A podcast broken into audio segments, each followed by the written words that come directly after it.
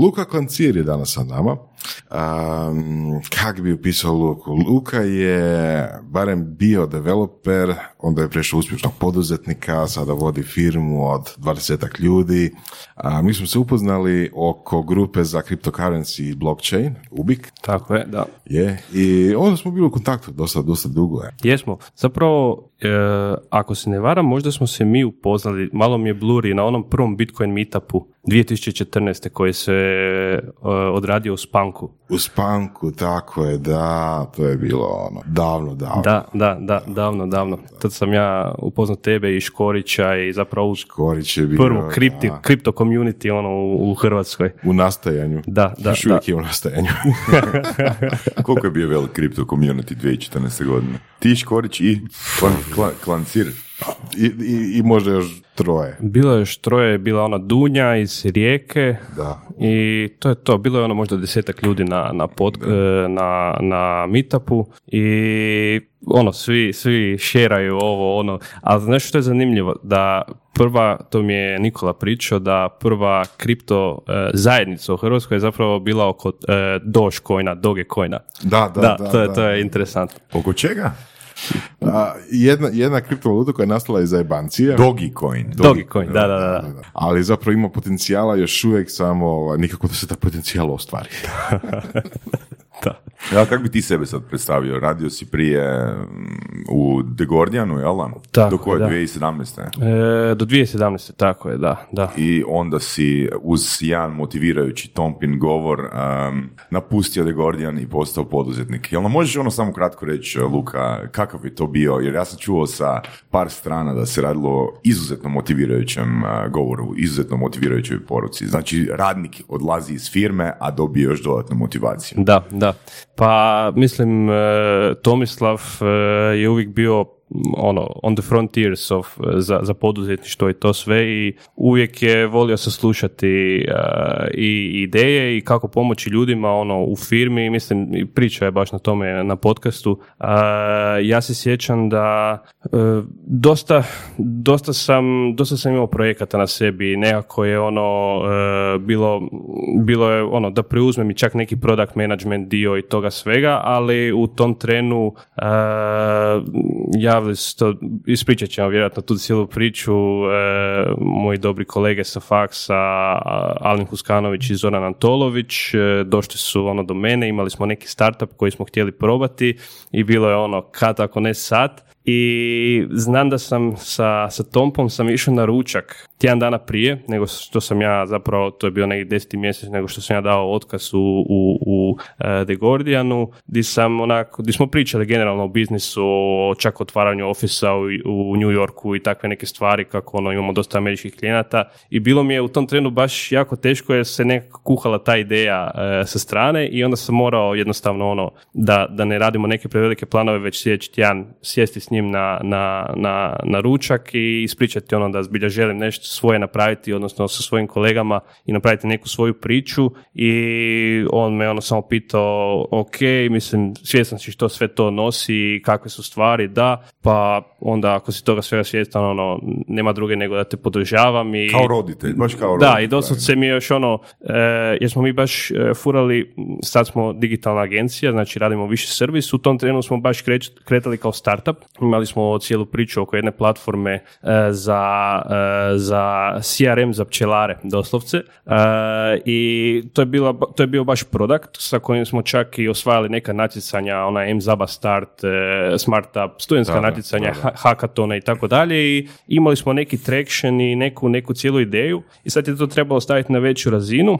No, ono, nismo mi sad znali niti ovaj cost of customer acquisition, troškove, neke sve stvari koje dolaze uz stoji, on je meni doslovce na tom sastanku, aha, to želite, ok, bum, ploča, pazite si ovo, već ono ušao u support i help, ako ćete ići na vanjska tržišta, nemoj sad, prvo malo regiju, probati dobiti ovo i odmah neke ovoga ideje i sugestije kako zarolati čim uspješnije tu priču. I ono, ja sam pokušao, pošto je The Gordian bio, ono, dosta sam se tamo izgradio u stilu i vođenja projekata i prolaženja kroz cijeli proces od ideje do kraja, jer tamo dođe klijent, dođe ideja i sad želi nešto što treba izaći na market kasnije i to kreće od modeliranja, analiziranja dizajna, copywritinga, developmenta, frontend, backend, tako dalje, 10-ak faza i to sam sve prolazio kroz projekte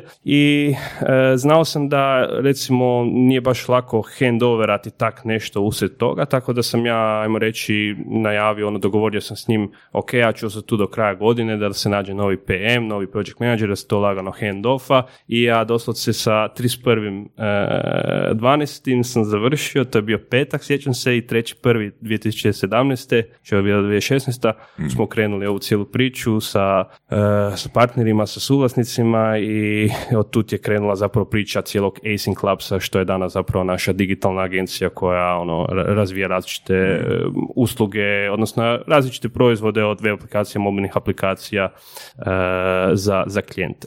Zapravo si dosta mlad krenuo u poduzetništvo, znači koliko si imao, 24 godina? I kažeš, kad kažeš da. Ja sam se izgradio, do 24. godine si se izgradio. Pa, mislim, nisam se izgradio... Mislim, znaš zbog čega te to pitam. Bio je kod mene na seminaru prije 4 godine, negdje 2016. godine da. I došao na seminar i dosta je znao o NLP-u. Da.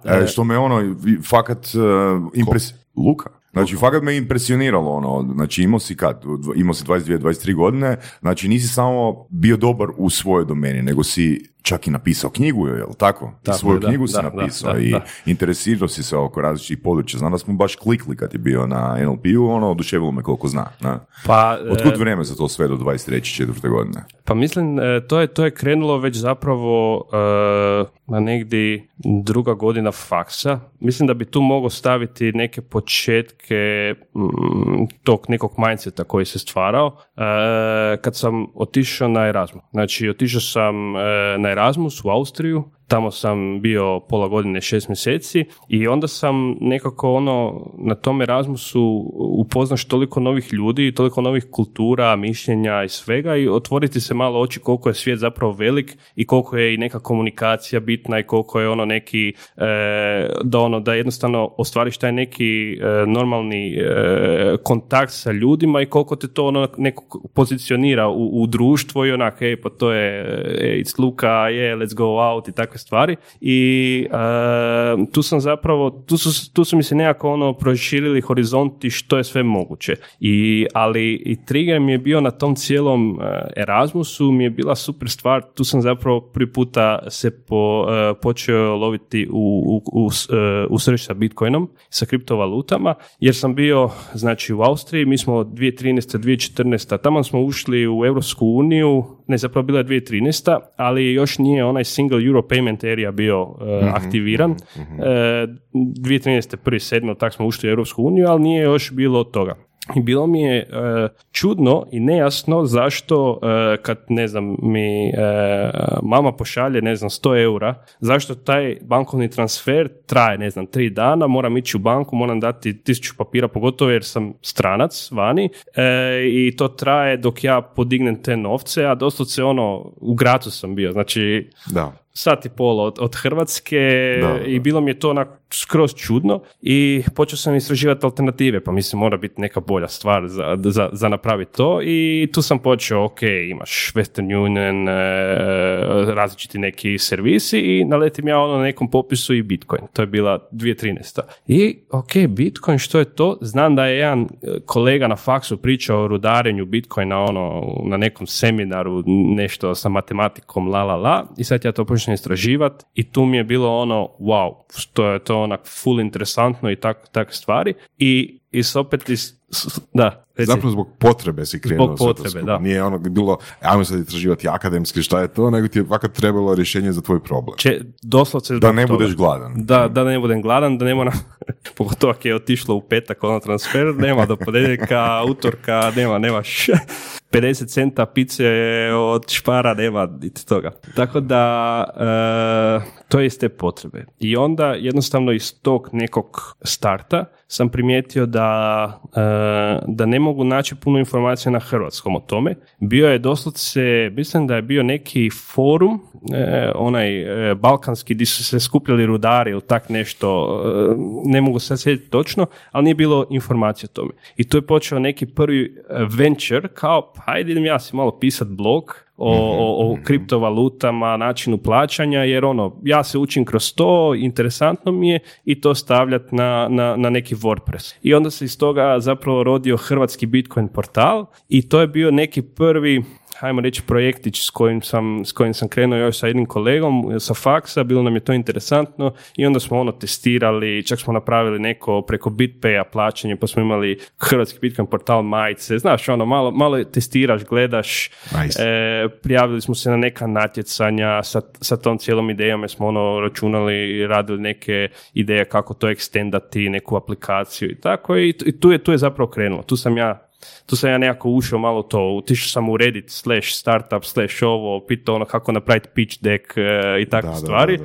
I počneš ulaziti u taj neki svijet ono poduzetništva ili startupa i svega, jel? To je sad zanimljivo, sad pitanje da li kokoš ili jaje, ali jako puno ljudi koji su baš onako, kako bi rekao, uspješni i strastveni, imaju taj dio, taj period života gdje su živjeli negdje vani. Da.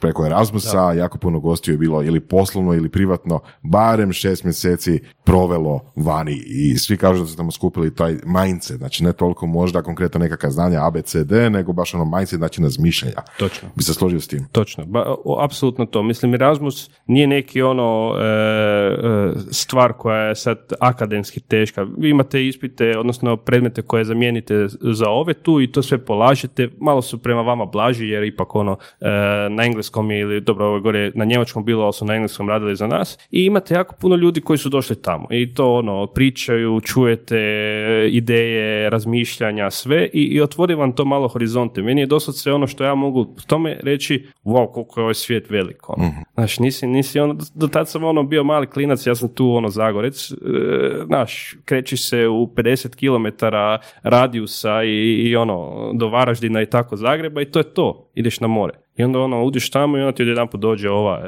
iz Španjolske, iz Litve, iz Norveške ekipa i ono, wow. Čekaj, ova. Ne oni, nego ova. Ona. Španjolka, da. Specifično. Ne, nevjerojatno koliko Španjolaca ima na tim razvosima i bilo je baš masu ekipe iz svih strana svijeta, da. Kak si u biti ono, osim Bitcoina, kak si strukturirao vrijeme za učenje? To je... Znači, išao si na faks, još si imao taj portal da. I... Znači, ja sam nekako, generalno kad sam se vratio sa Erasmusa, to je bio zimski semestar i onda sam imao ljetni semestar 3. godine na FOI-u. FOI sam studirao u Varaždinu i znam da recimo neke predmete me nisu niti priznali i onda sam morao odrađivati subotama i raditi to. I to je bilo jednostavno ono grind. Radiš za faks, učiš i radiš ovo sa strane, ali fora je u tome što radiš nešto što te onak full interesira. I onda nekome je interesantnije igrati igrice, opušta ga, je li to. Ali mene je ovo full interesiralo i tu sam se htio posvetiti. I nekako mi je to onda, ono, jednostavno se gradiš oko toga i stigneš. I nekad se ono čak vratim, znaš, ono, kak sam onda bio produktivan, jel, ili ono, kak sam uspio to sve uopće odraditi na neki način, ali ideš, radiš i tako dalje. I uspio sam se nekako organizirati, ali to je zapravo priča sa tom organizacijom je interesantna i to me je vodilo prema ovoj cijeloj knjizi Lean it if you mean it, gdje sam malo više eksplorao taj koncept organizacije kao osobe i kako mogu optimizirati svoje vrijeme. Jer je do toga došlo kada ja sam se zapravo nakon te bachelor, završio sam tu 3. godinu i onda sam se poslije tog ljeta zaposlio u The Gordian. Mm-hmm. Tamo sam dobio internship, project management intern i pisao sam diplomski i tu su počeli malo jači challenge. Jer sam morao balansirati u Zagrebu raditi, znači 3 dana, radio sam nekih 25 sati, ono, 3 radna dana i onda sam letio natrag u Varaždin, uspio sam se nekako dogovoriti s profesorima da četvrtak i petak odradim one stvari i subota nedjelja ono, učiš da nadoknadiš ove, ne znam, predavanja i to, a labo se odradim u četvrtak i petak. I tu mi je bilo baš uz to tranzitiranje i putovanje, lijevo desno, Varaždin, Zagreb, to mi je bilo onak najnaporniji period, ajmo reći. Tada ili sada kada se osvrneš? Tada. Mislim, to je dosta zanimljivo. Razina problema sa kojima se susrećeš kako rasteš kroz poduzetništvo, kroz firmu, kroz napreduješ kroz ovo, ti je ono, stvar je da uvijek postoje problemi, samo je razina tih problema je drugačija. Da. Jel? I izazova i stresa. Jel? Da. Ja imam to uvjerenje da je problem uvijek isti. Znaš? Da. Kad si u drugom razredu osnovne škole, ono, najveći problem ti je sutra ćeš odgovarati usmeno. To. Kad imaš 30 godina, onak, ujebote, nemam za režije, ujebote, nemam za platiti porez. Zapravo ista razina stresa, ista razina problema. Ne? Točno. Uvijek si u tom nekom ono, stisci, ali razina problema, ono, drugačiji je pogled, jel? Što te u tom trenu muči. Da. Što je Lean it if you mean it? Lean it if you mean it. To je jedna kontemplacija. Dok sam se doslovce vozio u autobusu za Varaždin ili za Zagreb u tom periodu gdje sam, kako sam ušao u tu cijelu priču project managementa, što je zanimljivo, ja sam završio, mislim, nisam završio, to je isto priča, programsko inženjerstvo na FOI-u, ja sam poslao otvorenu molbu u The Gordian kao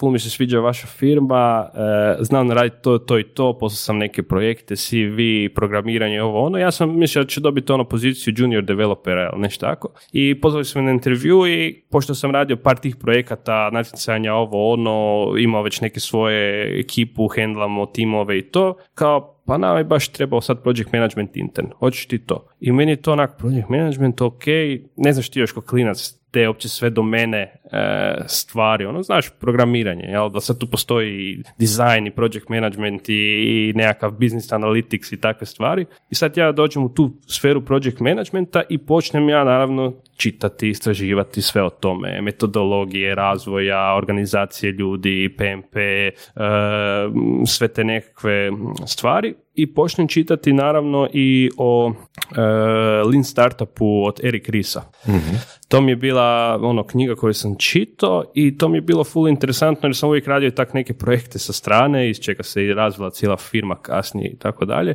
ali tu sam počeo istraživati i čitati taj Lean Startup metodologiju. Možeš malo ukratko sažeti o čem se radi. Da. Lean Startup je zapravo set nekih principa i metodologija na koji način možete brzo razviti neki proizvod, uslugu i plasirati to na tržište u nekim iterativnim koracima, odnosno iteracijama, kako bi vi svakom nekom novom iteracijom poboljšavali taj proizvod i kako bi to finalno na tržištu bio neki stabilan proizvod kojeg ljudi koriste. Ali to sve kreće od neke ideje, pa se razvija neki MVP, minimum valuable product, pa se dobije neki feedback, pa se napravi nešto novo i tako vi kroz kontinuirani proces. Znači nije ideja da sad kažeš ja hoću napraviti ovu bocu od Jane da je žuta i takva, nego napraviš neku malu bocu koja je plava i onda vidiš da ljudi žele da je onako bolje žuta i onda napraviš žuto i tako iterativno razvijaš neki proizvod i to finalno dođe do neke gotove konačne priče koja se koristi. A uglavnom za mene i za sve ljude koji nisu možda fanovi takve literature, ja sam inače pročitao sam knjigu, ali poanta je u tome da skupljaš feedback. Tako je. Da. Zašto nisi fan te literature? Pa ne, nije mi ono broj 1, niti 2, niti 3, ali ako je nešto tako popularno, onda ću pročitati. Meni je to bilo naravno zbog razvoja samog proizvoda i toga, jer se sa time se susrećeš i u poslu i svemu i sa nekim startupima. I sad ono što je meni bilo bi interesantno je što sam pročitao par koncepata koji su mi bili interesantni i pitao se da li je to moguće primijeniti na osobu kao takvu. Jedan od koncepta koji Erik Ries kaže u svojoj knjizi je koncept validiranog učenja, validated learning. To je učenje, to je baš ovaj proces. Znači da ti radiš nešto, testiraš, dobivaš feedback i onda iz toga naučiš nešto i actually to primijeniš. Nije da ono da te informacije koje lete, koje ti dolaze kao nekakav feedback loop, da li je nešto dobro ili nije dobro, ili je ovo prošlo ili ovo nije dobro, da to sve zbilja sažmeš, znači neki feedback od klijenta, od tržišta, od tima koji radi na tome i da naučiš nešto iz toga i to primijeniš u nekoj sljedećoj iteraciji, jel? Da to izvalidiraš. I sad definicija startupa kao takvog je human institution designed to deliver products or services under conditions of extreme uncertainty. I ja onak to pročitam i onak, ako se staviš u neku poziciju mene koji onak 100 stvari se događa, uvijek putuješ, uvijek imaš taj neki problem, taj neki insecurity, kako ćeš to nešto, mogu se relatati sa startupom kao konotacijom, kao definicijom. Zanimljivo, da. I da li mogu onda i primijeniti te neke koncepte koji se primjenjuju na startup i digitalne proizvode? Ali ne možeš imati exit strategy. Ne možeš imati exit strategy, da. Ali da li mogu to primijeniti, da li mogu konkretno recimo taj koncept validiranog učenja. I tu daje, to se razvijala ta cijela ideja kako sam ja putovao kroz taj autobus i svaki put si mislim... Novi Marov jedno poglavlje, Breznički hum drugo poglavlje. Točno to, u 6 ujutro vozim se i kontempliram o životu i teško mi je. Kao da li mogu se nekako malo bolje organizirati sa svim tim stvarima i ono što sam zaključio, taj feedback koji proizvod dobiva kroz tržište, kroz ovo. To ja mislim da ljudi, mi svi imamo, ali taj feedback je samo u našoj glavi. I znaš kad se sjetiš u tušu, mogu sam to ovak reći, joj treba sam to ovak napraviti, ili onak. I ta misao ti preleti i možda onak fakat ima smisla da postoji kao povratna informacija sebi samom, da nešto napraviš i onda, ok, kako mogu tu informaciju dobiti? Pa mogu tako da ju zapišem negdje i poslije se vratim i probam ju validirati. Čekaj, kad kažeš feedback dolazi iznutra u principu. Da. Je li to stvarno tako? Je li ono što zapravo određuje da li ćeš biti uspješan u nečemu je feedback koji dobiješ od drugih, tipa da li je ideja dobra na tržištu, određuje više manje sad, ali određuje tržište. Slažem se. Znači nije samo unutra, nego i feedback koji prikupljamo izvana, ali ono što mi je nekako poanta je da taj feedback ako ga nekako skroz, mislim, barem ja razmišljam o sebi, ako ga barem ne memoriram, ne zapišem, nekako ga ne strukturiram, onda mi može proletiti kroz glavu, mogu ga jednostavno zaboraviti. Jednostavno ne postoji više, ili sam se sjetio nečeg, ili ti je neko rekao, mogu bi popraviti to i to, ok, možda ti to ostane u nekom trenutku u glavi, ali možda čak i ne. Ali više sam išao testirati, istraživati tu cijelu filozofiju da tako sam krenuo sa tom Lean it if you mean it. To u početku nije uopće bila ideja niti knjige, niti ničega, nego ajmo probat pisat stvari koje mi se događaju. Znači, doslovce voditi dnevnik, žurnal, jel? Pišem stvari koje mi se događaju kroz dan i onda ću probati na kraju tjedna napraviti neki summary. Iz toga napraviti neke zaključke. I onda sam to digao na puno veću razinu u stilu da ok, znači, da sam smislio neku svoju metodologiju koju nazivam Battle Matrix Methodology i to je bila matrica 3x3 u kojoj sam stavio tri pointa koje želim improvati, a to je, prvi je bio želim napraviti neki privatni projekt, drugi je bio želim se educirati u nečemu i treći je bio želim improvati lifestyle. I onda sam imao, znači to je bio ovako recimo po redovima, a po kolonama, znači 3x3, sam imao, ne znam, sad se sjetiti točno, short description, goal i kako ću to ostvariti, koji su koraci. I probao sam ok, imam projekt, želim razviti neku platformu do tog i tog datuma na taj način. Želim poboljšati, ne znam, jelo, navike, malo trenirati do tog i tog datuma ovako. Znači goal u toj matrici i imam doslovce chapter u knjizi gdje sam ja to onak iz glave sam razmišljao, piše se planning the plan. Doslovce sam onako razmišljao kako to napraviti i to sam si složio i onda sam krenuo 50 dana kroz ljeto 2015. pisati svaki dan i davati si feedback na sve što radim. Znači dok drugi ljudi tvojih godina izlaze, cugaju, idu na plaže, brčkaju se, ti si radiš svoj dnevnik 50 dana, ne? Tako je, da. Eto, da, to je malo... Da, nije to baš najnormalnije, moram priznati. A dobro, gle, valjda si zato i tu u surovim strastima. Da, moguće, ne znam. Sve to vodi u surove strasti. Surove strasti, mogao sam se kupat na moru, ali ja sam se budio u 6 ujutro i išao trčati. Znaš gdje sam trčao? Na Heinzlovoj, kak se zove ono igralište gdje Bandić trči? A, misliš, to je Pešćenica. Kušlanova tamo. Tamo. Ja sam svako jutro u 6 ujutro trčao i onda dođe gospodin Bandić i on je isto trčao tamo i čak sjećam se jedne anegdote gdje sam trčao i ja sam si uvijek ostavio ključeve tamo na klupici i onda on sad ide i sad vidi neke ključeve i kao, znaš, on se na cijelom igra, čiji su ovo ključeve? Ja onak, to su moji, okej. Znaš, on se brine za ključeve. Tako da, ujutro sam trčao svaki dan, i onda sam išao na posao, 9 to 5, poslije sam se vratio i onda sam radio na svojem nekom projektu, ne znam, razvijao sam neku platformu za spajanje sezonskih radnika i poslodavaca. I španjolki, da.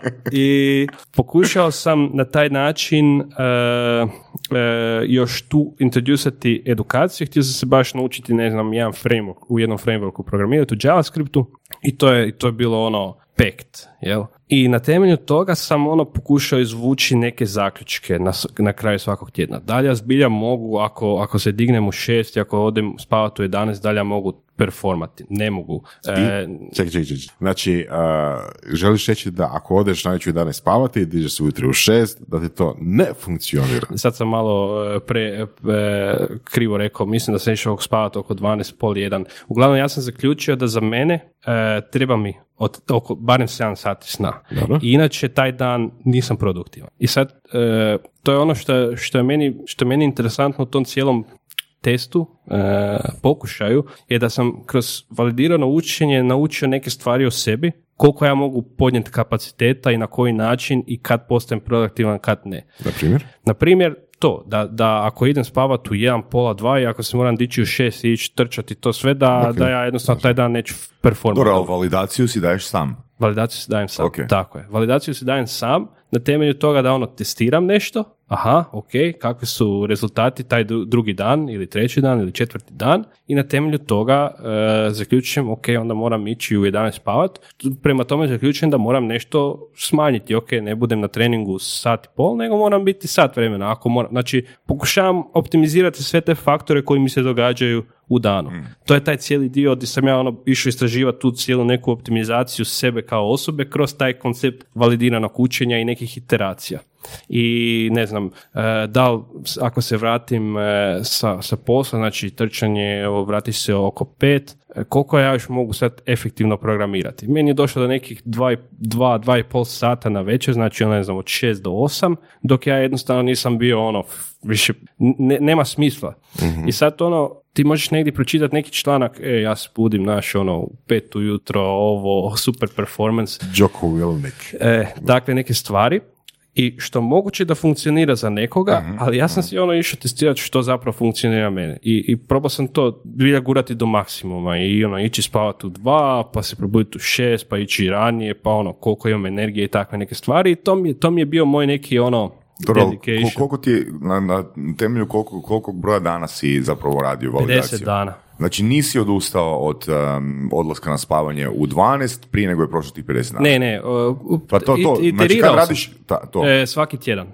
Znači imao sam koncept, ako ostajemo još ovoj borbenoj metodologiji, Battle Matrix, operacija se zvala Operation Combo Breaker i imao sam koncept tih daily i weekly reportova, znači status report, gdje sam kroz dan ili kroz tjedan napisao 2, 3, 4 posta na večer o tom danu, znači nije možda bilo svaki dan, ali svaki drugi i tako dalje, i onda sam u subotu, u nedjelju sam si uzeo jedan dan gdje sam probao sumirati to sve. I napravio sam si doslovce Excelicu i onda sam probao kvantificirati koliko sam došao do nekakvog zacrtanog gola, znači baš odokativno, subjektivno svoje mišljenje, jer to je bio baš moj čisti projekt i ako sam si zadao da želim napraviti neki feature ili nešto, neku funkcionalnost do, ne znam, 1.6. ili 15.6. koliko sam zapravo toga napravio i onda prema tome probao uvijek lean, jel? Čekaj, i rekao si da si zapravo, koliko, svaku večer si neki post napisao? Da, neki post sam si napisao u tu knjigu, jel? Ok, pa čini mi se da ti je ono pol radnog dana otišao na pisanje tih postova. Mogu si duže spavat? Pa nije, no, to trebamo 45 minuta mi je otišlo. 45 minuta dnevno, znači da. Puta 7. Aha, dobro, kroz tijan, da, je, naravno, ali ja sam ga baš pisao u detalje, ono, mislim, to je u tom žurnalu, ono, što se sve događalo, na koji način, htio sam baš to izvući do maksimuma, jel? Ali to je ono što sam si nekako zaplanirao u taj dan, jer nisam više niti mogao ništa drugo poslije raditi, osim tak malo pisati što je bilo kroz taj dan. I koji su bili rezultati? Rezultati, ta knjiga vam doslovce, znači... Rezultate pročitajte u knjizi. Ne, svakako bi šerao... I na kraju, na zadnjoj stranici piše nemoj. Ne, knjiga doslovce dokazuje koliko neka osoba može imati tog willpowera. Jel, koliko imaš te snage, volje, koliko možeš to endurati. Ja sam izdržao 50 dana, onda sam otišao na more, na 5 dana smo otišli na pag, kad sam se vratio tu je ono, bum. Znači nisam razvio neki habit da to dalje radim. Mm-hmm. I kroz 50 dana ono, vidi se sve, cijeli progres i fora je što ja nisam to uopće planirao kao knjigu. Znači ideja je bila to ljeto 2015. To je bio snop od 200 papira, ono, Worda, svega, svačega. I onda sam sljedeće godine sam si uzeo zapravo novi projekt, što je bio malo manjeg intenziteta i obujma nego ovaj, da probam to nekako stvoriti neku cjelinu, jel? Mm. I onda sam, ne znam, našao neke lektore, pa ljude koji sam dao neki editing, kritike, ovo, pa sam potom malo radio, pa sam taj cijeli manuskript, draft, složio nekih 127-130 stranica, pa sam se igrao sa EPUB formatima, breakpointovima, pa sam to na Kindle upload dao, napravio neki web za to. To mi je bio onak, ok, imam tu sad... I zarada $96. Zarada 96 centa. Ja. Da. Ali da, znamo o čemu se radi, svi imamo knjige u ovom studiju. Da. Znači. Znaš, ono, mene zanima par stvari ovoga, da mislim da je Vora sad da izmijenimo mišljenja. Pretpostavljam da si pročitao knjige Work the System, Four Hour Work Week, Deep Work. Da, Four Hour sve. Work Week i ovaj... Work the System. Work the System nisam. Nisi Work the System. A okay. Ovaj Deep Work, jel? Deep Work, da. Pa... poanta je, znači ti si uzeo tih 50 dana, ajmo reći, imao si različite aktivnosti kroz dan i u trening si se trebao asocirati u posao, trebao se disocirati od treninga, otići na posao. Kako je bilo svičanje između tih različitih taskova? Jesi se mogao brzo asocirati ili ti jednostavno trebalo, ne znam, pol sata, sat vremena da ono, izađeš iz jednog moda i uđeš u drugi? Mislim, tu se isto dosta vremena može gubiti. Da. Znači, jutarnji switch mi je bio čak ok, jer sam, ujutro sam radio većinom taj neki kardio. Da, sad sam se sjetio, ma ja sam još ubacio i poslije treninga, poslije džoba sam ubacio mini teretanu tu i tamo, jel? Jer sam ujutro samo kardio, ono, trčanje i to, htio sam, ono, stretching i takve neke stvari, ništa, ono, da mi pojede jako puno energije i onda sam se, ono, stuširao i to sve i kroz taj, znači, ono, proces spremanja za posao sam se, ono, lagano presvičao i otišao na job, jel, od 9 do 5, nekad si malo duže, to sve utječe, to sam sve opisivao, znaš, nekad je malo veći projekt, sve ti to shifta neke planove i onda moraš se prilagođavati i onda kasnije, to je taj zadnji dio dana, zadnji, ono, kvartal, jel, to je bilo ono, tu možeš baš osjetiti jako velike mood, willpower, swingove, jel, nekad fakat možeš, nekad ne. Jesi imao cheat day? Imao sam ih par kroz tih 50 dana? Da. I on se produživao? Da li sam produživao trajanje? Ja sam imao 3 ideja, da li to bilo 53 dana? 50 dana je ispalo čisto zbog toga jer sam ja stavio datum 15.8. ili tak nešto, kad smo išli na ono, znao sam da u tom periodu neću moći toliko to raditi i to je ispalo baš 50 dana. A počeo sam pisati knjigu na, kad je onaj, sad je ove godine od 30.5. novi datum državnosti ili što je, on je bio 26. ili tak nešto. 25.6. Da. I tu sam počeo pisati i jednostavno ono, koliko je išlo je išlo. Do tog dana poklopilo se da je 50 dana, ali zato kažem 50 jer ono, tu sam, u tom periodu sam najviše to sve radio, a taj switch je ono, Da, uvijek bilo je teško na popodne to napraviti. Koliko ti trebalo da se uhodaš? 10, 15 dana, 20? Ono, mislim, vjerujem da se vrijeme potrebno za switch ubrzavalo. Je. Mislim da kroz 10-ak dana sam ušao i mislim da negdje tam 15. dan, 16. ili 20. čak, ja ne sjećam se sad točno, ali znam da imam, baš sam ispisao raspored koji mi se formirao, kojeg sam mogao pratiti, jel? Kako ti je ti cheat day doprinio ili sabotirao proces u većoj mjeri? Pa mislim da mi je doprinio. Da. Mislim da je baš je ono, nekad sam ono, jednostavno nisam, preskočio sam neki trening taj dan i ono... Dobro, mislim, nije bio cijeli cheat day. Nije 24 sata cheat day, nego tako određena aktivnost je, cheat activity, da. No? Tako je, cheat activity, baš da. U tom, baš to. Nekad mi je bilo baš teško ujutro, jer bilo je, to je ta 2015, ja se točno sjećam, još, ono, ja sam doslovce spavao na jednom kauču sa sestrom u garsonjeri, jer sam ja, ono, to ljeto nismo još imali stan, ona je bila tu na faksu, ja sam, kak sam putovao Varaždin Zagreb, nije mi trebao neki full place još te godine, nego sam ja samo ono bump kod nje i znam da sam bio tamo u kutu i bilo je, jedan period ljeta je bilo užasno vruće i nisam mogao spavati jednostavno. I znam da tih par dana da ono, nisam, ako bi otišao još trčat, mislim bio bi sašit ujutro, jedno sam morao jednostavno to isčitat, jer vremenske prilike mi nisam mogao spavati, bilo mi je vruće, vrtio sam se po noći i moraš napraviti taj kompromis. A nekad sam ga i svojevoljno, jer se nisam baš osjećao dobro ili poslije treninga ili jednostavno skužim da ne mogu programirati poslije posla, da. Nisam produktivan i onda ono. Ajde, još imam jedno pitanje, znači, spomenuo si willpower, koliko je willpower bitan. Da. Pretpostavljam da si čitao Lifehacker knjigu. Nisam full pročitao, malo sam gledao. Dobro, ok, kužiš ideju. Znam, da. Ok, da. Znači ja osobno danas, blizu 40 godina, više ne vjerujem u willpower. Dobro. Znači ja vjerujem u sisteme. U sisteme. Tako je. Znači da jednostavno tvoj zadatak je ako vidiš aktivnost koja je dobra za tebe, koja je dobra za tvoj osobni rast ili profesionalni rast, ti moraš tu aktivnost što prije pretvoriti u rutinu. U rutinu. Ali da. Znači ono, MVP, znači, shvaćaš, znači ne mora biti to sad vremena dnevno ili 5 sati dnevno, ali mora postati barem dio te aktivnosti, mora se iz te aktivnosti graditi sistem. Da jer willpower ne može izdržati ono 50 dana. Da. Moraš imati cheat day ili cheat activity. Da. Mislim, ja to koreliram sa tim willpowerom čisto zbog toga jer bio je došao taj cheat day od 6 dana godišnjega. I bum, raspad sistema. Mm-hmm. Upravo to, da. Raspad sistema, baš to kaj si rekao. Jel, jako mi se teško bilo poslije toga vratiti u to sve. Da. Jer, stavio sam si te neke golove koje jesam achieveo, nisam, ali imaš i taj feeling satisfactiona. Možda sam tu pogriješio jer nisam stavio sljedeći neki gol, nisam se obvezao. I isto ta jedna, ono, me ideja pratila kroz to sve, ako i to pretvorim nekad u knjigu, što će misliti ta osoba koja čita? Onako, obvezao sam se na nešto, moram to ispoštovati, jel? Taj neki contract. Ako si 50 dana radio istu rutinu, pa to je dosta dobar sistem. Mislim, na kraju toga je ispao dobar sistem. Ili neće ne bi mogo to raditi?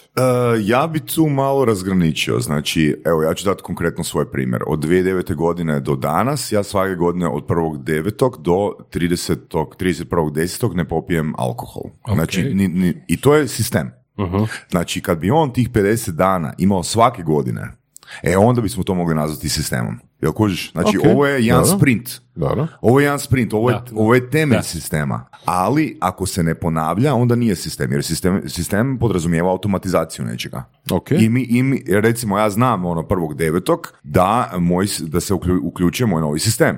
Odnosno, 31.8. u 23.58 znam. Prošle godine išli smo na VMF.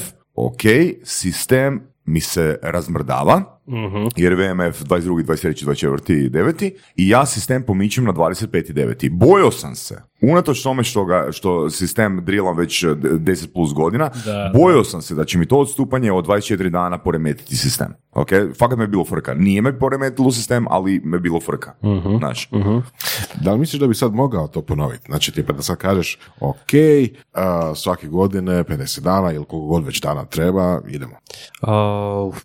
To razmišljao sam o tome, bila je cijela ideja za... Da li imaš neke slične stvari koje radiš? Pa evo, znači, ne znam, to ljeto je recimo meni malo trigger za takve stvari. Ja sam sad, kako je bila i ova korona i to sve, malo sam se ono ugojio i to sve. I sad sam uveo sa friendom, idemo svaki dan, znači ja ne znam, budim se ujutro oko 7:30, oko 8 već ono startam sa danom i sa svim. Većinom sam u uredu do 15 do 7 i onda pićemo u gym. I u gymu smo ono do 9, vratim se doma, malo pogledam mailove, ono, pročitam nešto i to je to, tu je već ono lagano kraj dana. I držali smo to, ali super je kad imaš još tu neku osobu koja te drajva sa tobom. Ako je komitana dovoljno koji je, on je zbilja komitan u tom pogledu, ali meni je malo teže balansirati, jer to je sad druga stvar.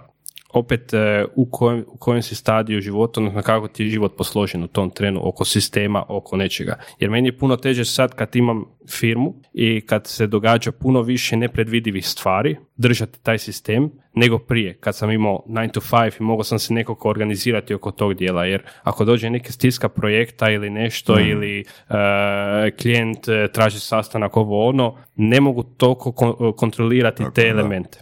Tako. I mogu se držati sistema i mi ono baš guramo da probamo napraviti barem 5 treninga.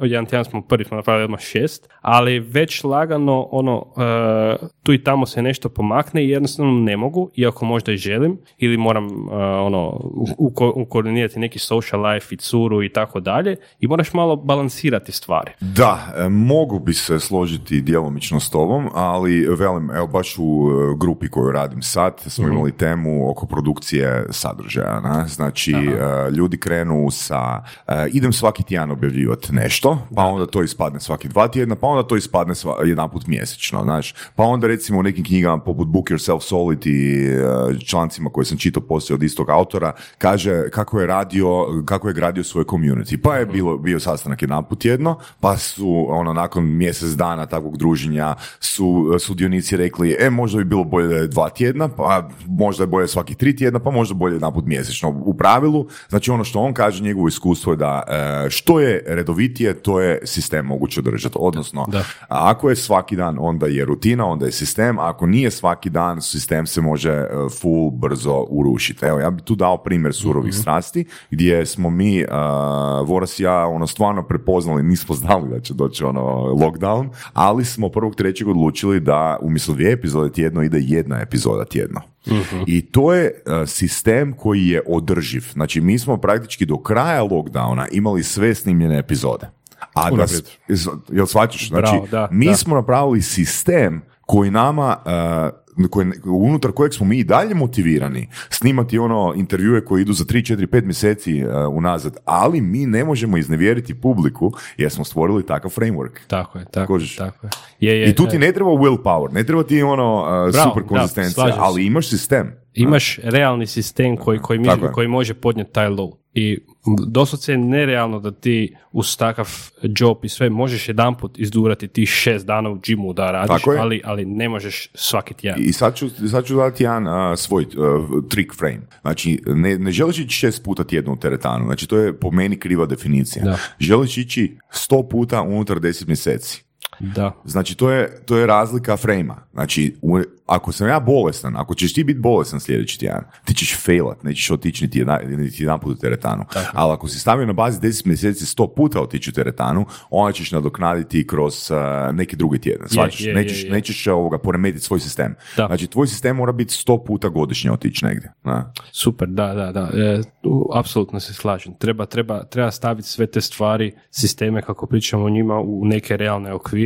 I to je ono, sad, da li je tu opet taj neki kod mene koncept tog validiranog učenja gdje ja nešto probam, pa vidim, pa jednostavno neđe, pa onda ono malo skaliraš, pa ovo i onda dođeš do nečega što zapravo može biti održivo. I da, treba graditi to. Sad samo, ok, meni uvijek mi je ta stvar što je meni taj jedan izlet na more od 5 dana full mi je potrgao sistem. I... Pa recimo da, ali ono što ovaj primjer 100 dana, odnosno 100 puta u 10 mjeseci je sa tehničkim sistemom ne bi te možda postaviti, ali možda te ne bi skrenuo s puta, jel? Toliko skupno. Da, jer pazi, ti možeš over deliverat, možeš imati ti 150 treninga u godinu dana. Tako je. Ali delivery je 100. Yeah. Ali ono, ako ukalkuliramo bolesti, odlazak na more, odlazak možda na skijanje, jel negdje, znaš, ne remeti sistem. Da, slažem se. Morat ću nekako... znaš da taj cijela ideja Lean it if you mean it ima čak i sequel koji bi se zvao u jednom trenu Leaner and Meaner, gdje naučiš neke stvari iz svega toga i to možda ubaciti sisteme. Gledaj, sad ovo je vrlo direktan način da me pitaš da li ti mogu biti koautor knjige. Pa eto, da podijelimo oni 96 centi na 2 dijela. 96 centi, evo. Biće za žvaku. Biće. Da. Znači, danas si pričao da imaš taj commitment o teretani. Mm. A da li imaš slične vrste commitmenta u okviru baš posla, tipa da li imaš nekako kroz dan režim tipa, ne znam, u to vrijeme gledaš mailove, u to vrijeme ideš na sastanke, u to vrijeme ideš, ne znam, pričati sa developerima, da li imaš tako nešto? Imam. I to je više vezano uz taj cijeli poslovni proces koji se mora formirati i meni je recimo moj osobni proces je taj da ujutro, znači u 8, većinom, pošto radimo se dosta klijenata i sa jednom cijelom grupacijom firma, dosta me ljudi nazove u tom periodu, znam da od 8 do 9 ću imati sigurno 5-6 poziva, to riješim telefonski i u tom sam modu, to očekujem otprilike. I onda... Kako je došlo do toga? Da li si se dogovorio sa ljudima da te zovu od 8 do 9 ili si isključio mobitel poslije 9 i koja je nazva. Misliš isključio... Aha, ne, isključio poslije 9 ujutro. Da li ti misliš ujutro? Ujutro. Ja isto mislim. Aj, ok. Ne, i dalje se to dogodi, ali nekako čisto zbog radnog vremena, jer te firme kreću malo ranije, mi krećemo 9 sa nekim radom, a uvijek postoje neki pitanja, input je prošli mail i radimo sa partnerima, sa klijentima koji taj konkretno glavni partner sa kojim radimo je dosta on the move, slušalica tu i on to dosta rješava na taj način i tome sam se prilagodio i to mi je jednostavno postalo dio procesa. Znam da mogu očekivati te pozive ujutro i u stilu, to se uvijek nešto u 5 minuta se riješi, evo poslan mail, jel ovo, jel ono. Aha, znači u principu više manje tako došlo slučajno, nije da si baš trenirao klijente da te zovu ujutro. Ne. Okay. I dugoročni su nam partneri i klijenti i to sa njima nastavljamo dosta daleko, to je jedan veliki projekt koji radimo, ali od 9 se recimo aktiviram u tom smjeru, mi imamo dosta se zaplanirane daily sastanke u firmi, od 9 do 11, otprilike 9 do pola 11, 15 minuta daily stand-up i tu sam praktički već u tome da popričam sa svima i da vidimo što se događa u firmi, na projektu, na konkretnom tasku. I to je onaj koncept Scruma, jel? Mi dosta se radimo u firmi na 2-tjednim sprintovima, to je proces na kojem deliveramo sve projekte i sve stvari i svaki dan je daily u točno to vrijeme gdje se pojavi ekipa i to držimo ok, nekad se oduži, ali danas sam radio to i to, imam to i to i imam možda eventualno neki bloker. I da se to odmah riješi i idemo dalje. I tu se napravim sync sa danom, jel? Sa svim ljudima i što se radi. I onda se vrlo vjerojatno u tom kasnije od 11 do 12 tom nekom do ručka se prebacim na mailove, tu pokušavam mailove odraditi i riješiti, još komunikacija poslije projekta sa project managerom, uvijek taj neki organizacijski dio. Ručak je negdje odradimo i onda ovisno o danu, jel? Ako imam puno tih nekih mikro stvari, raspisivanje taskova, validacija nečega ovoga, onda sam u tome. Ako se mogu posvetiti nekom... Da, znači u principu prvu polovicu dana imate otprilike skedulanu svaki dan slično, svaki dan, da. A onda drugi polovicu dana kako bude. Kako bude, da. Ili se složi neki sastanak, ali to je većinom to. I čak i sastanke i neke stvari pokušavam gurati u taj...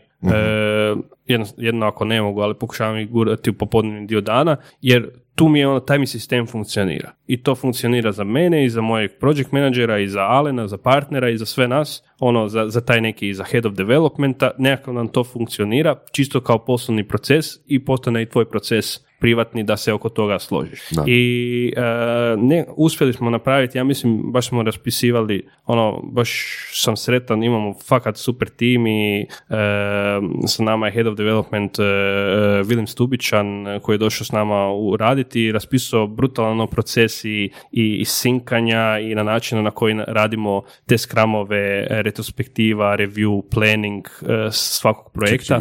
Uprostivo, rasi smo imali temu skrama uopće da smo još... Molim te onda kratko onda Scrum.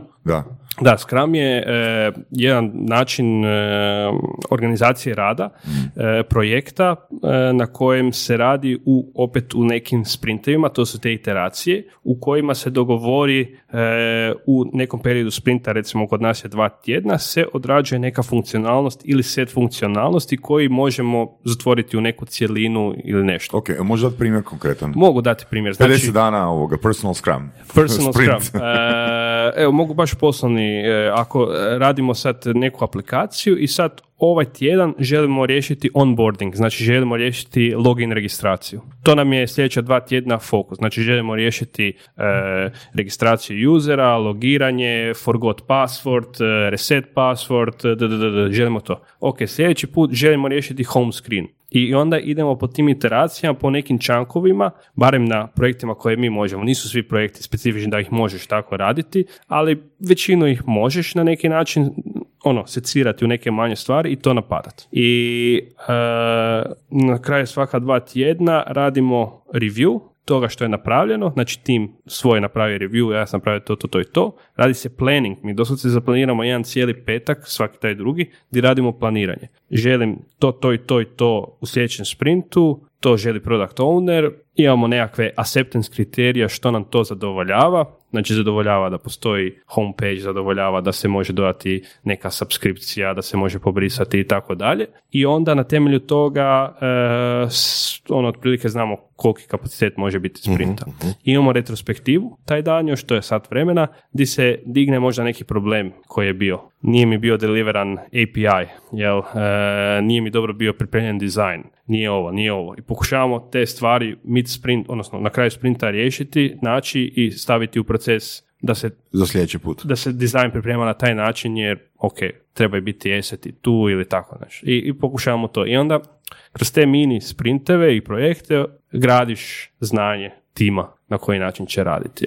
I Scrum je po meni super, dobra je metodologija, ima svoje nedostatke u stilu opet stvari koje nisu planirane. Gdje dođe klijent i kaže ja bi još to ili naletio sam na ovaj bug iz prošlog sprinta, možete to uplanirati i onda ti tu sistem počne failat. Tu ti dolaze uletavati nešto što nije bilo planirano i pomiče nešto van. A ti si možda to obećavaš klijentu da će biti to i takve stvari. I onda se boriš s time day to day. Dobro, ali klijent je komunicirao da to želi. Da, klijent komunicira da to želi. Onda i tvoje obećanje možeš pomaknuti rok, jel da? A možeš nekad... Kako se nosiš s time baš? Osmijeh od uha do uha. Nekad možeš, nekad ne možeš. S klijentima ili obećanjima? Oboje, da. Obećanjima klijentima. Pa... u većini slučajeva se napravi kompromis i možemo naći neki kompromis. Ok, ovo je uletilo, moramo izbaciti nešto, ali ako je neki pitch tog datuma, onda neko mora stisnuti jebika. I to moramo ili mi interno, ili će klijent, ili ćemo napraviti neki mock-up, nešto, pa da se to isprezentira, ali uvijek, ne znam, ajmo reći, dosta slučajeva se možemo dogovoriti, ali ima tih slučajeva di to mora biti riješeno, jer klijent to nosi investitoru i ono, znamo da na jednom dijelu puca nešto, znaš, što je onako, riješit ćemo kroz sprint dok ima do kraja, nismo niti prošli kroz glavno testiranje i tako dalje, ali ako klikne na to, bit će fail i onda moraš uplanirati taj jedan dan da se pofiksa možda taj neki flow, da ako resetiraš password, da ono, nemaš back button ili tak nešto. Ko su vam klijenti? Klijenti, imamo različitih klijenata, otprilike 70% su tu domaći, 60% i 40% su vanjski, imamo jedne klijente iz Nizozemske, imamo Vedrana koji je zapravo tu iz Hrvatske, on živi u San Francisku, imamo... Jesu to uglavnom startupi ili je to nekakav dio uhodanih biznisa? Startupi i imamo uhodanih biznisa. To imamo jedan zbilja dobar uhodani biznis koji radimo, a to je radimo software za inspekciju cjevovoda. Zanimljivo. Cjevovoda. Cjevovoda, da. I sad za jedne klijente iz Nizozemske radimo software za inspekciju mjerno-redukcijskih stanica koje pretvaraju plin sa velikog tlaka na niski tlak. Što podaci sa senzora, pa analiza, pa nešto. Da. Znači ovaj evo, projekt... Mene zanima kako se ta dva klijenta su došla do vas. Pa jedni preko drugih, ali počeli smo raditi doslovce demo verziju za jedne klijente tu iz Hrvatske koji su postali sad naš joint venture i partneri sa kojima nastupamo na tržištu nafte i plina i htjeli su da napravimo software, znači postoji hardware, postoje te sonde, to se nazivaju pigovi, kraceri, koji se puštaju u magistralne cjevovode, plinovode ili naftovode, to je ono 50 sola, 2 metra krdosija sa žiroskopom, magnetnim ovim rezonancijama za mjerenje toka i svega ostaloga i on prolazi kroz cijev i prikuplja masu podataka o oštećenjima. Korozija, gubitak metala, udubljenja, napuhnuća, bilo kakva stvar u čeličnim cijevima.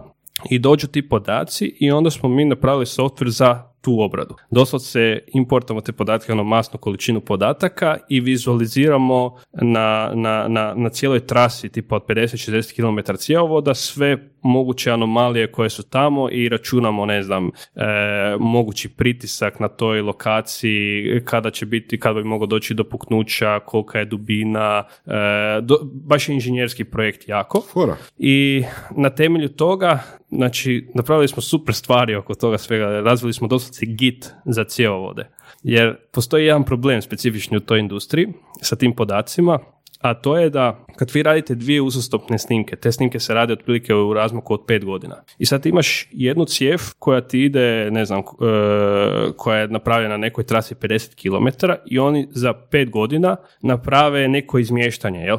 Nešto se gradi, nešto i sad naprave cijeli reroute, izmještanje. I ona odjedanput ta trasa postane, ne znam, 53 km. Sad imaš dva data seta koji idu, a općenito kad ta kracer prolazi kroz cijev, je malo je, to znaš, GPS je uvijek malo fleksibilan, onda što je zanimljivo, to prolazi pod tlakom, znači dok prolazi neki medij, plin ili nafta i onda mu zna doći ono naboj plina pa ga ono šibne dalje pa ti preskoči zavare ili nešto. Imaš druge vendore koji to rade i jako je nenormalizirani set podataka i teško je usporediti jer ono što je cijela ideja tog softvera je da ti usporediš jednu cijev u razmaku od 2 godine i da vidiš aha tu mi je bila anomalija gubitak metala 5x5 mm 20% dubine i sad je na ovo sljedeće godine je 10x10 30% dubine. I ako dobiš te dvije točke, ako ih možeš upariti, onda možeš napraviti ekstrapolaciju, čelik, korozija, sve ostalo i možeš vidjeti aha, za 10 godina će ta sekcija biti ono kritična. Ili će ova do nje postati kritična, pa ne znam, ekipa koja to radi može zatvoriti jednu ulicu i jedanput izdići sve iza, a ne svake 2 godine. Jel? I onda smo napravili cijeli git da doslovce svaka modifikacija koja dolazi na cijev se može Git je verzioniranje koda u programiranju, samo za ono slušajte koji... I da se možemo verzionirati cijevi i stvaramo virtualni model cijele cijevi i na temelju toga možemo uspoređivati različite snimke i tako dalje. To nam je projekt koji je već sad, evo, 3 godine. Da li za svaki projekt moraš više manje naučiti sve o području kojem se radi? Ne za svaki, ali za ovaj recimo sam morao. Ja znam masu stvari sad o operativnim tlakovima, napuknućima, na način koji rade te kracer glave, stanice, magnetna rezonancija. Jer na način koji oni nađu to oštećenje je da ti uvijek ide dio struje kroz cijev i na dijelu gdje je oštećenje se distorzija radi magnetnog vala i onda na temelju toga dobivaš otprilike proračunom koliko je debljina stjenke. Bravo. Kako je bilo rasti, odnosno izgraditi firmu? Jel imaš neki preporuka kako zapošljavati prve ljude, kako birati projekte? Da. Pa znači taj cijeli proces razvoja firme, mi smo doslovce startali ko u garaži, doslovce kod tvojih kolega u stanu, njima je tamo bio krevet, ploča iz Ikeje, sjedli i rokali, jel? I sad ti dođe neka prva potreba, treba nam neko, ok, gdje smo mi prvo išli tražiti? U svoj krug. Da. Ljudi sa faksa i toga svega. Tako je došla recimo Marina, ona je naš head of marketing sad. Ona je bila prva, ona je bila intern praktički sa FOI-a, mi smo 4 mjeseca, 5 mjeseci radili nešto i ona je došla kao na praksu i ostala do dan danas. I jako puno ljudi koji su se, kod nas je trenutno sad, ja mislim da 6 ili 7 FOI-evaca. Znači, dosta smo krenuli u taj smjer. Jel? Ok, znam dobre ljude, znam ekipu sa kojima sam radio, oni smo na hakatone i tako dalje. Ajmo neku priču zajedno i nekako možeš na taj kontaktit, na to poznanstvo i onak neko te zna, čuo sam, vi super radite, može, ajde idemo vidjeti. I tako smo oformili zapravo prvi krug ljudi, prvi tim.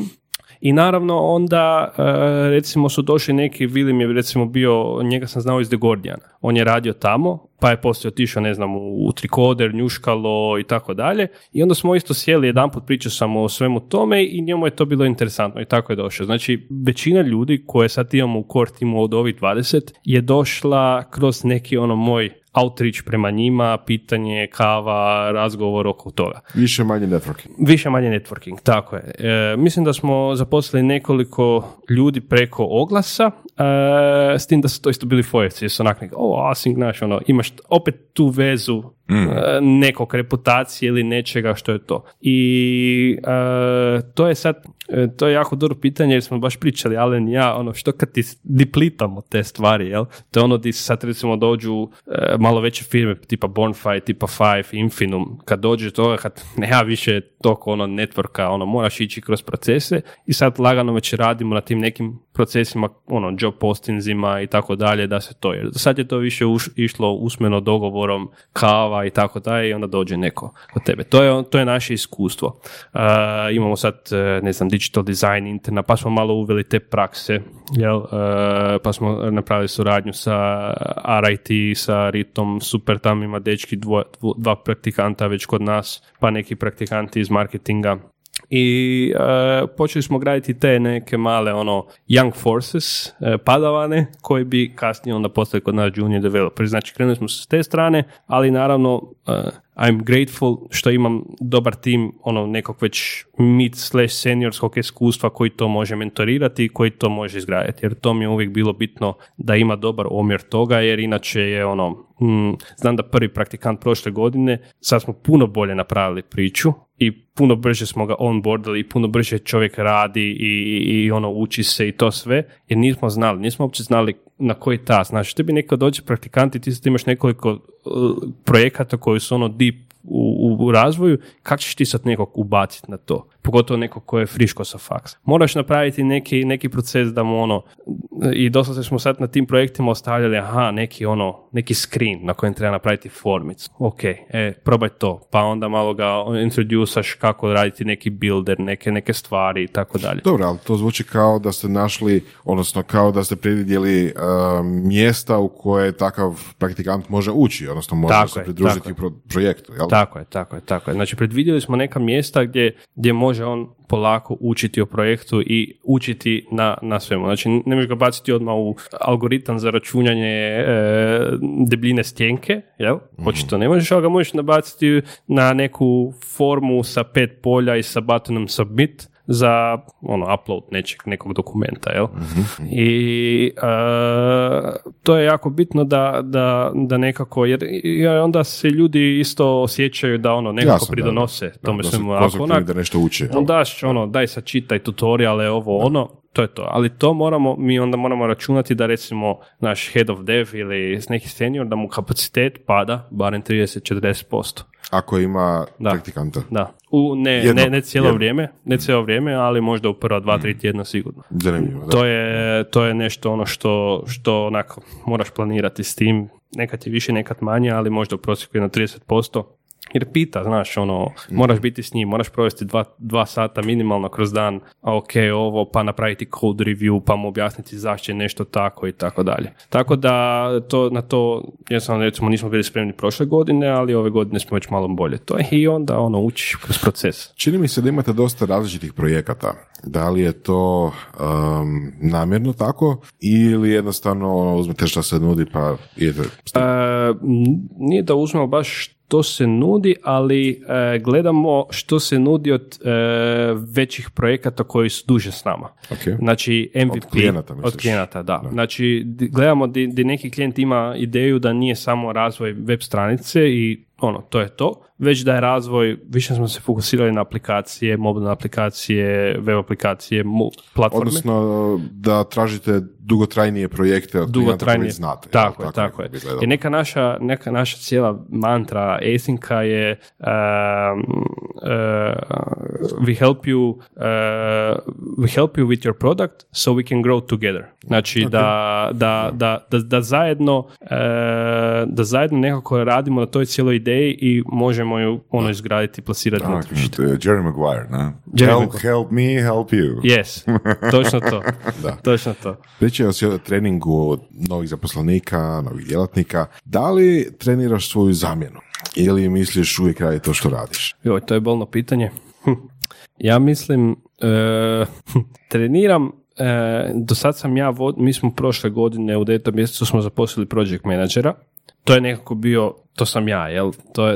Ja sam zapravo u firmi smo Alen i ja sada, ja sam operativni direktor, on je executive i podijelili smo financije, ugovori njegova stvar, operations i management tima moja stvar. I dosta sam vodio sam sve te projekte i nisam više mogao u nekom trenutku prošle godine u 9. mjesecu i onda smo zaposlili project menadžera. Isto kolega sa Foja i sa njim dosta radim da preuzme taj dio actual i to se sad osjeti i super radi na način da mogu biti siguran da kad se napravi neki setup i to sve, da on može nekako držati uzde u tom trenutku. To mi je bilo prva stvar koja mi je bitna. Uh-huh. Druga stvar je ta što ja i dalje hendlam zahtjeve, klijente na neki način i duboko sam u projektu, pogotovo ovaj dio oko oil and gas-a. Znači imamo 2 projekta sa te strane, u tome sam baš maksimalno i taj projekt još uvijek ja sam vodim, jer je toliko već znanja i uopće, iskreno ne znam na koji način bi to prebacio. Znam da se može, jer trebalo bi se moći, ali radimo na tome da radimo taj self-sustaining team, self-organizing team. Mm-hmm. I već na tome radi 4 ili 5 osoba, dosta se na jednom projektu, i već oni polako sami mogu znati, znači kroz skramove, kroz sve, da ja recimo dam neki direction, oni su raspišu taskove i to sve. Ok, znači uhodan tim. Uhodan tim, da. A sad... Da li, što se tebe osobno tiče, da li postoji exit strategija? Ne znam. Ne moraš nužno objasniti točno koja je. Pa ja mislim da nikad neću ući prodati, izaći, to je to. Mislim da će uvijek se nešto događati. Postoji naravno taj neka vizija, želja da se to dogodi jednog dana u stilu da ja ušećeš u firmu i samo super je, motivator si, Richard Branson, samo si cheerleader za ekipu a to sve funkcionira. To mi je nekakva exit strategija i da to uvijek ostane nešto što si izgradio. Stvar je u tome da vrlo vjerojatno može se dogoditi kroz neki taj proces ili neka ponuda za prodaju ili nešto. Ne mogu sad o tome razmišljati da li će se to dogoditi ili neće, ali ono što vidim kao viziju je to, da postoji nešto kao tvoje legacy i di možeš i dalje biti dio toga. To bi mene ispunjavalo najviše. Jel? Ne ono kao bum, gotovo, idem ja na Fiji i ajde bok. Znači, ništa Japanke na plaži i to je to? Pa naravno da možeš si priuštiti to, da možeš otići, ali uvijek bi se nekako vraćao u taj family, u ta stvar koju si izgradio. To mi je nekako i ja se točno sjećam trenutka prošle godine, znači mi smo ajmo reći narasli sa jedno 4-5 osoba na sad 20 praktički godina i pol, jel? I ja se sjećam u jednom trenu kad sam ja odlazio nešto oko 5:30 ili tako nešto i bilo je onak naš tim i ekipa radi. To mi je bilo onak wow, znaš, ja odlazim i još se posao odrađuje, znaš, i nešto se događa. I onak bok, kao bok, ali onak, tak mi je bilo onak lijepo, gledaš, odlaziš. Tako je lijepo gledati ljudi kako rade, jel da? Pa da, mislim to... je, lijepo je. Zapravo, tvoj legacy raste, a ti ideš s Japankama na plažu. Da, na neki način taj feeling sam imao kao nije onak sve na tvojim leđima, nego onak actually postoje ljudi koji znaju na koji način napraviti dobar posao i nije na tebi. Jel? I oni to mogu odraditi, oni će završiti u 5, nema forsira, nema ovih neprava radničkih. Oni će radnički savjet. Naravno. Oni će završiti u 5, ali onak posao će biti odrađen. Ne moram biti tamo, ne moram to ja deliverati, poslati taj mail. I za kraj, top 3 knjige ili bloga ili YouTube kanala koji su ti najviše trenutno onako u glavi. Top 3 knjige, bloga, kanala, pa mislim, ja baš dosta...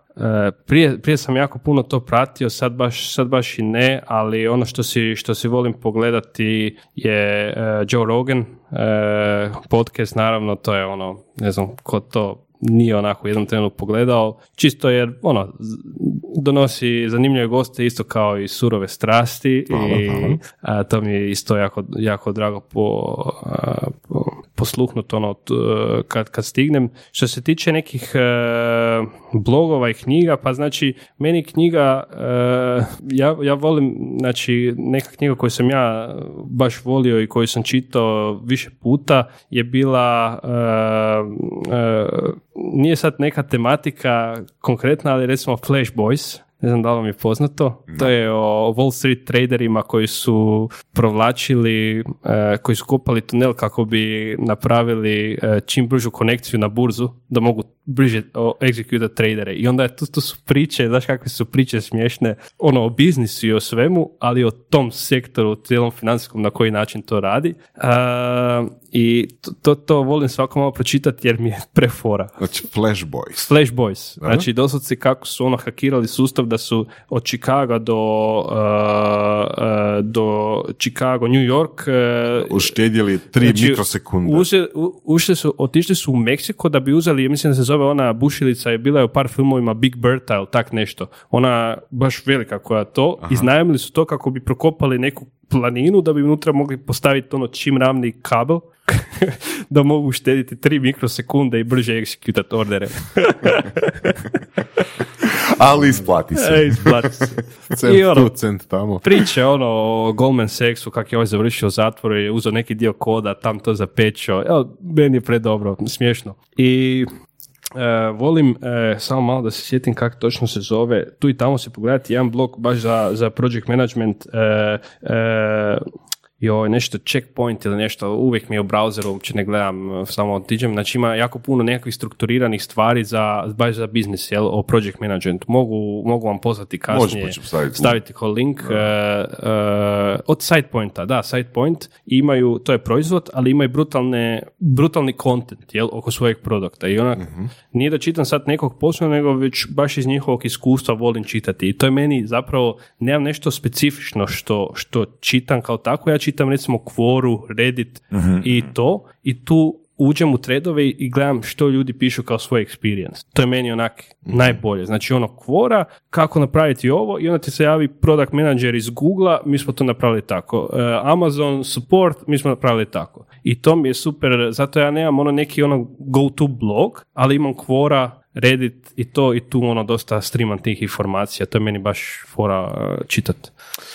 Ovo je bilo jako lijepo. Mislim da smo naučili puno toga i da je bio ugodan razgovor. Dapače, je. Hvala na pozivu svakako. Hvala tebi na dolasku. Hvala tebi definitivno na dolasku. I puno sreće. To je već ono super. Hvala. Naćemo se sigurno još sa nekim prilikama, možda opet na podcastu ili nekim panelima. Ja sam mislio da ću ići trčati s njim, Boris. Znači, motivacija za to još nije došla. Sistem za to još nije tu, ali ono, nikad se ne zna. Puno hvala, Luka. Hvala vama, dečki.